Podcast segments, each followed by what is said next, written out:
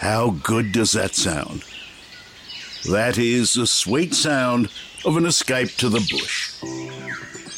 Welcome. You're listening to the Bush Wanderlust podcast with hosts Ali Smith and Katie Watson. Buckle in as these two birds from the bush take you on a road trip around the Narrabri region in northwest New South Wales. Ali and Katie will introduce you to the lovable locals. Everyone is really down to earth and so welcoming. Just call in and enjoy yourself. Cheers. Cheers. And explore all the magnificent wonders right here in Australia's backyard. He's, he's a big sucker, 10 to 15 centimetres long and bright pink. They're just a fascinating animal, you know? Who would put a pink slug on top of a mountain? As the locals say, just you, 5 million stars, a mountain range, and a yowie. It's time to hit the road. Come in, get up, get up. Go. Get up. Come on. Pick up. Come on. Pick him up. In today's episode, Katie and I have stopped by a shearing shed out the back of Boggabri to meet one of the Narrabri region's most colourful characters, shearer and epic fundraising legend Col Mad Dog Gillham. It's pretty hard yak and mad dog looking at it. How long have you been doing this for? Oh, 50 odd years. You love it? Love it. Why, why do you love it? Why did you become a shearer? Oh, I was very young when I was married and you had to make a living, so yeah, I wasn't real smart, but shearing was pretty good money all the time and yeah, so I took to the shearing shed. Yeah, this wool will be used for jumpers and the good merino wool like that down there will be used for suits. Mad Dog's hometown Boggabri is best known as the little town with the big heart, and there's no bigger heart than Mad Dog's. He's raised truckloads of money for charity in wild, wacky, and wonderful ways. From conquering the challenge of a 40 hour shearathon to walking 40 kilometres wearing 74 bras to raise money for cancer sufferers and much more. The locals don't call him Mad Dog for nothing. Welcome to the Bush Wanderlust podcast, Mad Dog. Thank you. First question I've got to ask Where did you get the nickname Mad Dog? Um, an old mate of mine, Dougie Cathcart, known as Galia, he christened me that long, long time ago when I was playing a game of football against Wee Waa. He just said, look at him, he's like a mad dog. Was it the style of how you were playing or? Probably. Probably the style. Your temperament seems so soft and quiet, but does your personality change on the football field? Oh, they reckon it does. Have you been sent off a few times? yeah, I've been sent off um, 29 times in 30 years, twice in one game once. Wow. But it was never my fault.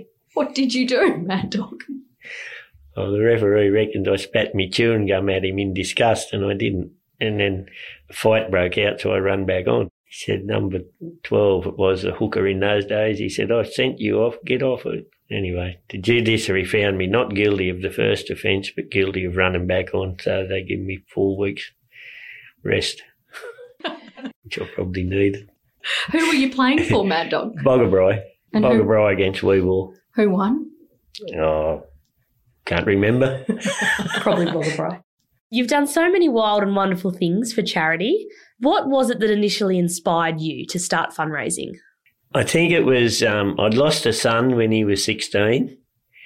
And at that time, my first marriage was sort of not going real good.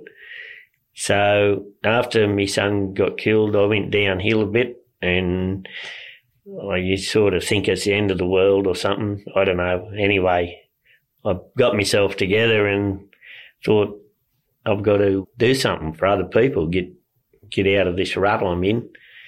And there was a lot of needy people out there, and I was going really good compared to a lot of people, you know. So I just sort of do some stupid things for people, for charities and that sort of thing. And once it started, well, there was sort of no stopping it. It was- just kept going. There is no stopping you, Mad Dog. Oh, I think age will stop me, or date of birth they call it these days. No, still young and fit. Tell us a little bit more about some of the things that you've done for charity And did you come up with all the ideas yourself? Yeah, I come up with the ideas myself.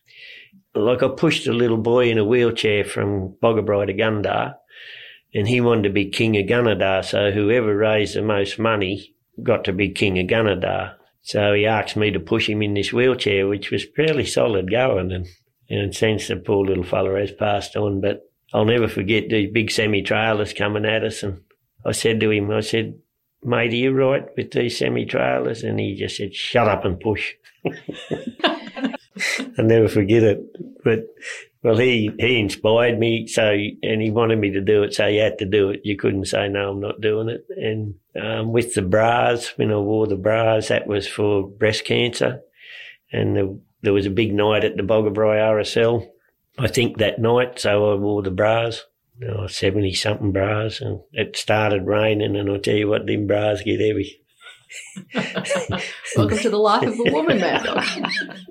uh, and then what else do we have? Oh, push the wheelbarrow from Boggabri to Narrabri for Relay for Life. And someone said, what do you got in the wheelbarrow? I said, money. That's all I wanted was get money in the wheelbarrow. I think we got about 7,000 donations just from people along the road. And How far is it to, from Boggabri to Narrabri for those oh, people who don't 60, know? 60 kilometres. It's a fair push. Hmm.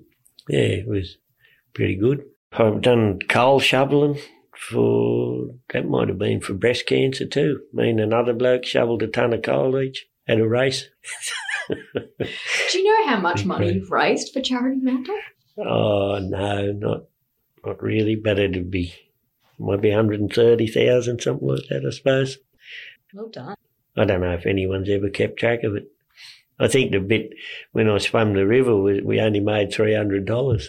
Still, every cent counts. Yeah, that's right. That was for a couple of comfortable chairs for the oldies at the hospital in Boggabri all those years ago. That was a long time ago. It's nice that it's a lot of it is going back into the community. Yeah, that's one thing that I always rather do. I'm a big believer in putting it back into your community. And when I say community, Northwest is, for me, our community. And I like to see it go to people who need it in that area. I think too much money that's raised goes to just out of the area and you never see it. You are very humble, and I assume you're probably pretty dismissive of accolades. You have been recognised, but have you always been a giver? Well, like I said uh, early, um, when I lost my son, I think that's when I I really did. I've always sort of helped people all my life, but yeah, I was getting down and I, I wanted to do something, get out of the rut I was in. So I thought I'll go to helping people, and it, it worked. It was because there's people out there that are worse off than what we ever are. Like we think we're bad off or whatever, and there's always someone worse off than you. How long ago was it that you started doing the charity fundraisers? Well, it was probably in the early '90s when I done the first one, which was a I rode a stick horse from Boggabri to Baan Baa one night at midnight. That was to raise money for the pony club. The kids were going to ride along the railway line on the Sunday morning, and I said, I'll ride a stick horse down to Baan Baa now. That when the pub shut, so that was my first thing that I done. We didn't make much money, but we had a lot of fun. Where did your donations roll in from? Oh, just from different people in the pub, like that. Ah, you won't make it to Baan Baa, and that sort of thing. So anyway, I made the Baan Baa, and when I come back, they said, "What are you going to do next?" And I said, "I'll swim from bridge to bridge, which is Boston Street Bridge to the Iron Bridge, in about six kilometres." And they said, "Yeah, when are you going to do that in the summertime?" I said, "No, I'll do it on the twenty sixth of July, six o'clock in the morning. Make it a bit tougher going." In the middle of winter? Mm. Yeah, it was pretty cold, real cold. I think it was the hardest and probably the most stupidest thing I'd done. But anyway, when I swam that river, I used a full hot water system, like 40 something litres of hot water to thaw out. Afterwards? I got home in the shower and I end up under the hot water until it got cold. Mad dog, you just go back for more. then I went and played football that afternoon.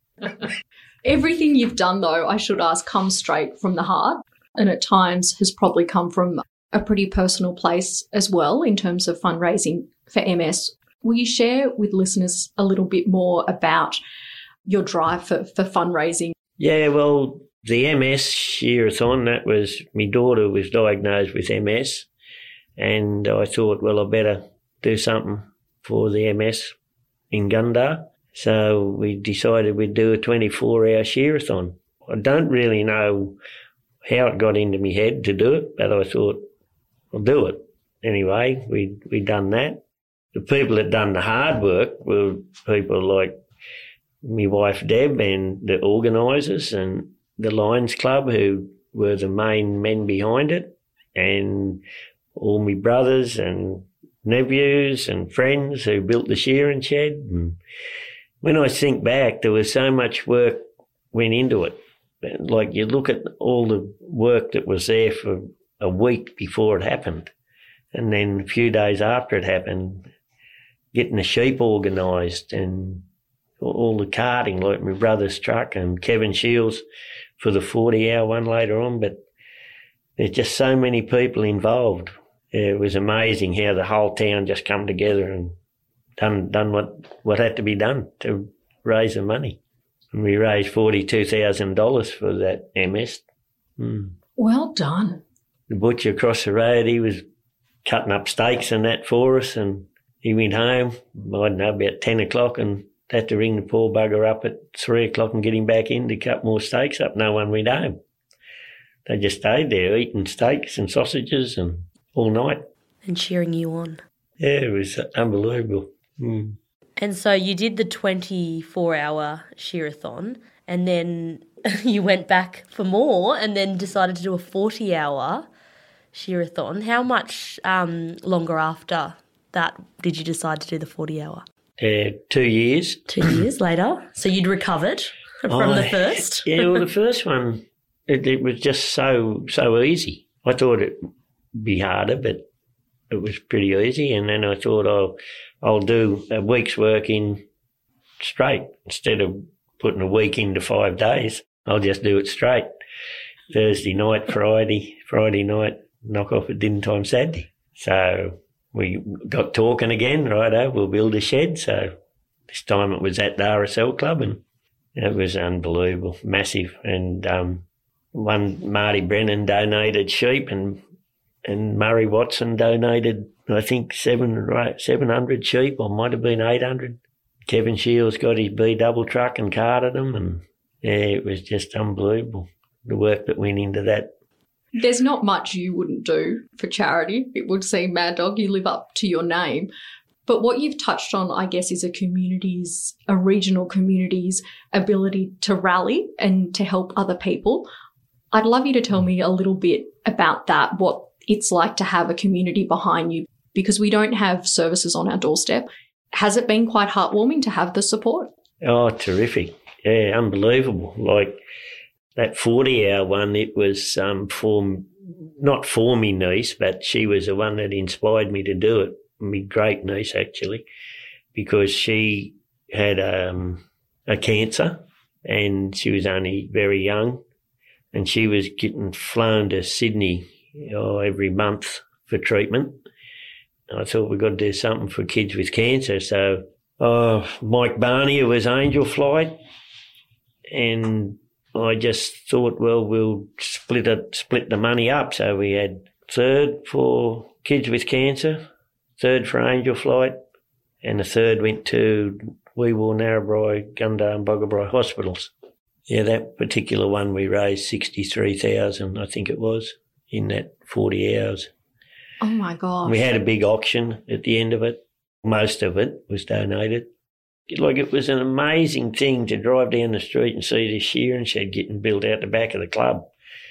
And then in two days' time, you're in that shearing shed, and it was just like it was just like a normal shearing shed, three stand shearing shed, and it was just full on, like and people everywhere, and there's just so much organisation that you don't realise. Like what I was doing, it was easy, but everybody else and the hours they put in, and yeah, terrific little community, amazing community, and they all get behind it. Like I doubt if there'd have been anyone in their houses that weekend, they'd have all been there at that shearathon, and there was no trouble. There was no wouldn't have needed police anywhere near town because everybody was there to support and yeah. How many It's tricky. sheep did you shear? I think it was nearly 800, which isn't. I was never about how many sheep. It was just about keeping going, really. That's what it was about. But it was pretty good effort because I'm not a real fast shearer. But you're still upright. You can still walk, Mad Dog. I don't know how. Mad Dog, so Boggabri is your hometown, as Yep. you've touched on. What made you come to Boggabri and what made you stay? I was born and bred there. The only time I left was to um, go away shearing. Yeah, it's just a great community, great place to live. How would you describe Boggabri to people that haven't been there? You know, there's beautiful historic buildings, Hmm. dripping rock attracts a lot of tourists. There is a lot to see. Like you say, you've got Dripping Rock, you've got the Drovers Campfire in um, April every year when it's not coronavirus. You've got Gins Leap, which is a beautiful lookout. You can walk up there and see for miles and miles. You've got the Cotton when it's in full swing. They do tours, and one of the best things in Boggabri, which a lot of people wouldn't know it's there, is a big Girl and Daddy Bull shed, which is only 2k out of town. It was 34 stand shed when it was in full swing. It's on private property, so people wouldn't be able to just go out there, but it's an amazing building. It's falling down a lot of it. It's something that very special to me. Well, yeah, I think shearing sheds hold so much. They're steeped in history, really. They're grand old buildings, some of them. Hmm. Well, this one, all the timber in it was cut on the property off the hill, and some of the some of the logs in it are massive. Probably the biggest event or one of the biggest attractions in Boggabri is the Drovers Campfire. Can you tell us a little bit about that? Well, Drovers Campfire originated with the Lions Club. And the first one, I think we had about 20 caravans. Over the last few years, it's got up to probably 500. Which is a big in- influx for a small town Yeah. like Boggabri. And they start to come in a week before, at least a week before, and they don't leave until probably the Wednesday after it's over. Like the main three days are Friday, Saturday, Sunday, but there is entertainment and tours and all that sort of thing for nearly a full week. Cotton farms and they go to shearing sheds and where they go to yards where people are doing cattle work or sheep work and it's um, really good for the city people that have never seen that sort of thing. They've got one family, a Gillham family, that cooks scones for three or four days and Yum. stews on the old fuel stoves, on the old wood stove. That's me nieces and nephews and their families. And then we do the camp oven cooking on a Friday night. And on a Saturday, we do baked meals. So, for those that don't know, what is camp oven cooking? What what sort of food is camp Uh, oven cooking? Well, camp oven cooking can really be anything from stews to baked dinners, but because it's so big, so many people, we cook like 400 meals on a Saturday night, 400 baked meals. So we've got hot water systems turned into ovens and we use them for the baked meals. And on the Friday night, we've got pickled pork and corned meat with all the veggies. So we do them in the camp ovens and the big boilers that we've got. And the camp ovens are literally in the in the Uh, camp Yeah, fire. in the, around the campfire. Yeah. Yeah. and then we've got Timmy Kennedy who does camp oven cooking demonstrations. Like he he does dampers, other things as well. There's dog trials. There's different vintage cars, and yeah, it's just a massive turnout. There's some people have been going there for as long as it's been going. Come back every year. They enjoy it that much. How long has it been running for? Going on twenty years. Yeah, that's amazing. What are some of the other events? There they do shearing demonstrations from the blade shearing to a push. Someone rides a push bike and they shear with it, and they shear on old petrol motors up right up to the new overhead electric stands. So there's three generations in the Gillham family that are shearing. We'll give our bit of time, a couple of times while it's on, and yeah, pretty good, pretty interesting. I'm intrigued by push bike shearing. What do you mean by that? Well, someone pedals the bike and the back wheel runs the shearing handpiece. It's on a big flexible tube and you you just shear normally with this Pedal power. pedal power. And if the, the person put riding the bike slows down, well, yeah, it nearly stopped. You got to go fairly fast. You got to be fairly fit. I think I'd rather be shearing than riding the bike. The event, it is such a great escape, I think, for people from the city to come to the Drovers Campfire because it really does evoke, I guess, that bush spirit. Even though you're from the bush, do you still love the idea of sitting around a campfire and looking up at the sky and eating a nice hot meal? Do you still love that, Mad Dog? Yeah, and I do. It's um, very relaxing and it's, you know, just on a nice clear night and a bit of moonlight and a few stars and a couple of stubbies or plonk or something there. Doesn't get any better than that, does it? It doesn't get much better at all. Is it a lifestyle, I guess, a drover's lifestyle, or in a way, going around to different shearing sheds? Is it something that you enjoy?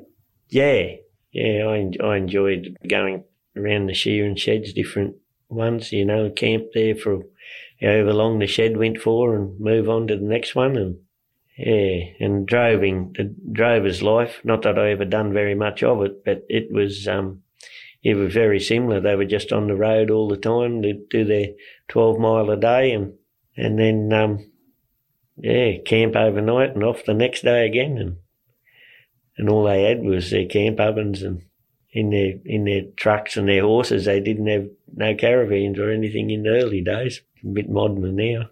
Speaking of life as a shearer, how old were you when you started? Sixteen. And what got you into the shearing game? It was pretty good money back then. It was fifteen cents a sheep. Uh, so if you a hundred sheep, that was fifteen dollars for the day. And I think the a lot of people were probably only getting eighteen dollars a week back those days. So fifteen dollars in one day was a pretty good wage. And then, yeah, there was a lot of work about, a lot of sheep in the area, and we had thirty-one shearers in Boggabri when I started, and eleven in Baan Baa, which is just down the road from Boggabri. Yeah, everyone had work for at least nine months of the year, and then you'd have your harvest work and sowing wheat crops and that sort of thing, hay carting, wheat carting, all that. So you were pretty well employed all the year. You've shorn at our family property before for a number of years.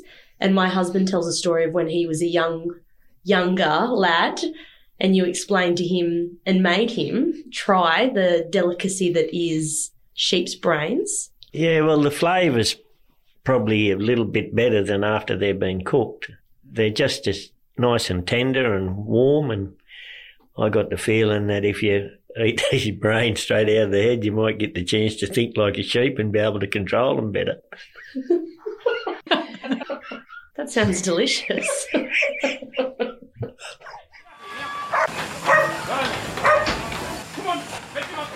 and what's the biggest change you've seen over your lifespan of the shearing industry? Well, I think it's the way the young fellas are taught today. When I was learning, you'd get a handpiece and away you'd go, and some of the good old shearers would show you a bit, but everyone was too busy. They were all trying to make a quid, so we were all busy, and so you just learnt the best you could, watch other shearers and pick up a bit off them, you know, a few hints and that sort of thing. Whereas today they have schools from for the shearers, the young ones, and they're taught properly. They they're taught a different way to what we used to shear, and they shear a lot more numbers. And I think it's easier on their body watching them the way they do it. That is the biggest thing. The rest of the shearing shed you can't change it because you, shear the sheep, wool comes off, gets processed, and and that's it. But the actual shearer has changed. His technique's changed for the better. It is a funny thing. You know, the agricultural industry is always developing in terms of technologies and machinery, and things are becoming a lot less labour intensive. Will that ever happen with shearing, or is it always going to be the shearer's job to uh, shear the sheep. Yeah, they'll never replace a shearer. I, I just cannot see it happening. I know I probably shouldn't say that, but with technology and everything else, but I just can't see it working successfully. Like I said, teaching the young boys of good techniques is the biggest change and the best change. And the shearing sheds have changed as far as building goes. Like they've got the raised boards now where the rouseabouts don't have to bend. And a massive percentage of rouseabouts are now women, which is good. Like, and they don't have to bend like in the, in the old shearing sheds. Like they're just, it's waist high, the board and yeah, a bit easier on them. Yeah, no, I can't see too much changes from where it is. They've tried for a long time and nothing's worked really. Yeah. And is it an industry that's hard to entice young people into? It's quite, it can take quite a toll on your body, I would imagine, shearing, you know, five days a week. Do you see a lot of young people entering the industry? Well, it's surprising because I've been to a few shows um, following my nephew or great nephew. There are a lot of young shearers at those shearing at the shows, which surprised me. But there's a lot of shearing down south in New South Wales, Victoria, South Australia. Not as much up our way now as what what there was, or nowhere near as much. I think the the mines. A lot of people go to the mine for work because it's permanent work whereas the shearing's seasonal. And they can follow it and they can go overseas now and all that sort of thing and travel about a bit more. But yeah, I think there'll always be a shortage of shearers. If ever the wool industry really booms again, there'll be a shortage of shearers. And you mentioned your nephew. It is quite a generational type of industry, isn't it? Like if your father was a shearer or you've got an uncle that's a shearer, you often find it runs in the family. Yeah, the shearing that's game. true. Yeah. Why is that, do you think? Uh, I think it's um, because you just get a feel for it. You start off when you're very young, and when you realise that you can shear a sheep and how fast you can shear it, and, and then the money's there and it's competitive. Probably that's the main thing is competitive. Everyone's out having a go at the next bloke next year, you, know, and see if you can beat him. So, with that competitive nature, lately, what are some of the young gun shearers in the shed? How many sheep would they be shearing in a day? Oh, look, I, a lot of them are shearing up around that 250 to 300, which is, oh, I know old shearers, sure, they're 250, but not as constant as what the young fellas are today. I think they've just got so much better equipment.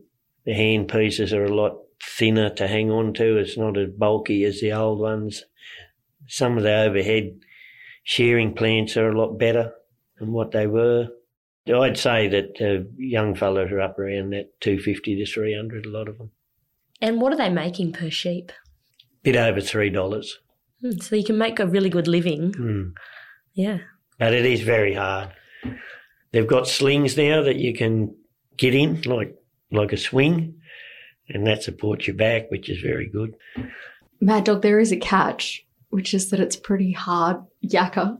How do you, if you've done 50 years of shearing, I'm not sure how old you are now, but how do you stay upright? How do you stay fit? How do you still walk? Well, I don't do any exercises or anything like that, but I never stop. I'm always, if I'm not shearing, and I'm in the garden or out doing something. So I think you just gotta, you just gotta be doing something physically in life to keep going. And the more you do, the more you keep going, the longer you'll keep going. That's my theory. Are you going to keep on going? Uh, for a while. You must love it though, being in the shed and the atmosphere. I do. Yeah, it's terrific. You get in a good good shed and you get good people and you have a lot of fun. You start at half past seven in the morning and you work for two hours solid. And everybody in that shearing shed is working. Like there's nothing easy. It not not just the shearers, but the rouseabouts and the presser will everybody is working hard and they work for two hours, stop for half hour, work for two hours, stop for an hour, then work for two hours, stop for half hour, work for two hours and knock off. And in those eight hours that they've worked, that's That's just hard, flat out work. And you can't have anyone not doing their job because it'll hold. Like if the rouseabout's too slow to pick the wool up, well, the shearer gets cranky because he can't get his numbers out. And if the wool roller's not doing his job, well, then the rouseabout can't do his job, the board boy, or yeah. So it, um, you just rely on each other in that shed. And, hmm. You don't want to let the team down. no, I'm sure some of what happens in a shearing shed stays in a shearing shed. But is there any banter or what was some of the slang shearing shed sayings that you can share with us? I suppose the old ducks on the pond is, comes to mind when the, if there's a woman coming to the shed. Not so much now because a lot of women work in the shed, but in the old days, uh, if the farmer's wife come to the shed, they'd sing out ducks on the pond. That meant no swearing. Good manners. Tar boy, well that's that's when you put the fly oil on the on a sheep if it's fly blown or whatever. Sing out tar boy. We should ask, of course, about wool as a fibre. Tell me about it. I don't think there's any better fibre than wool. It's um, warm, soft. Um, you do anything with it. They tell me the other day they were making the mask for the COVID, and I don't think they used four four hundred ton an hour or something of wool making these masks, which is massive, isn't it? That was in Hong Kong, I think. Mm. You mentioned before about the boom. Mm. Were you working as a shearer during that period? No, it was before me. It was in the fifties, and I started in the sixties. Yeah. I can remember my uncle bought a property down the river from Boggabri and he bought the property and a thousand merino wethers and paid for both in one shearing. I mean, wool was a pound a pound, Wow. which was massive. Like, but there, there was thousands, millions of sheep in Australia and Australia literally rode on the sheep's back. A mate of mine was asked at school once what rode on the sheep's back and he was supposed to say Australia. And he said Willie Wagtail. Because Willie Wagtail was always on the sheep. If you hadn't been a shearer, what else would you have done? Uh, probably a vet. I would like to have been a vet, but I just wasn't quite clever enough. I was a bit too slow going. I would have to stay at school longer, and I didn't go much on school. The life of of a shearer. It's often held in such a special place in Australian bush history. Yeah, I think that movie, Sunday Too Far Away, to me that was a, a great movie because it was the shearer's life. He he got home on um, Friday night, and it, then the the story was Friday too tired, Saturday too drunk, Sunday too far away, and that was that was sort of, and that was the life of a shearer when he was when you were travelling, you know, to camp out sheds where you camped all the week. So you only got your Friday night where you were tired. Saturday you'd go to the pub, meet up with all your mates. Sunday you'd be back on the road, heading back out to the shearing shed again. So, and in those days, or in my early days even, we used to travel anything up to a couple of hundred kilometres from home to a shed, and others used to go further. I used to go up into Queensland, up to Longreach, and do a season up there, which was good. I loved it up there. It was nice and warm and good sheep. Debbie, your wife, came with you here today. Has she always been very supportive of your mad endeavours? Very supportive. Without her, I wouldn't be doing it. But I don't think there's any to go.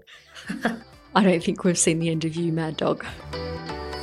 Okay, so in our final segment, we ask each guest if you were creating your ideal postcard of our region, the Narrabri region.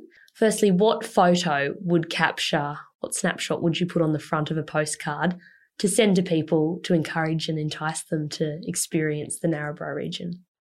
Like I said earlier, I'd love to see that wool shed, but that'll never happen. So I think the next best thing would be Gins Leap.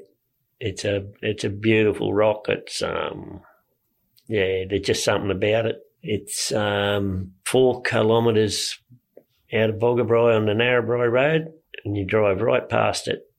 And there's a graveside there which belonged to some of my old relations. There was a rock inn there, which um, an, an inn in those days was where they sold alcoholic beverages. It was on the below the Gins Leap part, and then the river's on the cross the road from it. That's a very special spot there, I think. And if you were to write something on that postcard, do you have any secret local tips or travel tips or recommendations for the Boggabri area? Just call in and enjoy yourself. Usually strike a character there somewhere.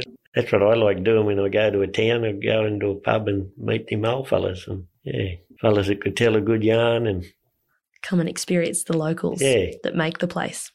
because they do, they really do. They, you know, you hear some good stories from the oldies. Well, thank you, Mad Dog, for sharing your stories and your story with us today. It's been a pleasure to have you on our podcast. It has. Thank you, Mad Dog. You're a legend. Thank you very much. And thank you for listening to the Bush Wanderlust podcast. We hope to welcome you to the Narrabri region soon. And a big shout out to our sponsor, the Narrabri Region Visitor Information Centre. The team there has a treasure trove of knowledge about all things Narrabri, from the pink slug to the yowie and more. They know all the hidden gems, so call in or head over to www.visitnarrabri.com.au to find out more or follow the Narrabri Region or Bush Wanderlust podcast on social media. Stay tuned for more podcast interviews, and if you enjoyed listening today, please hit subscribe, leave a comment, or share with a friend. Hope to catch you next time.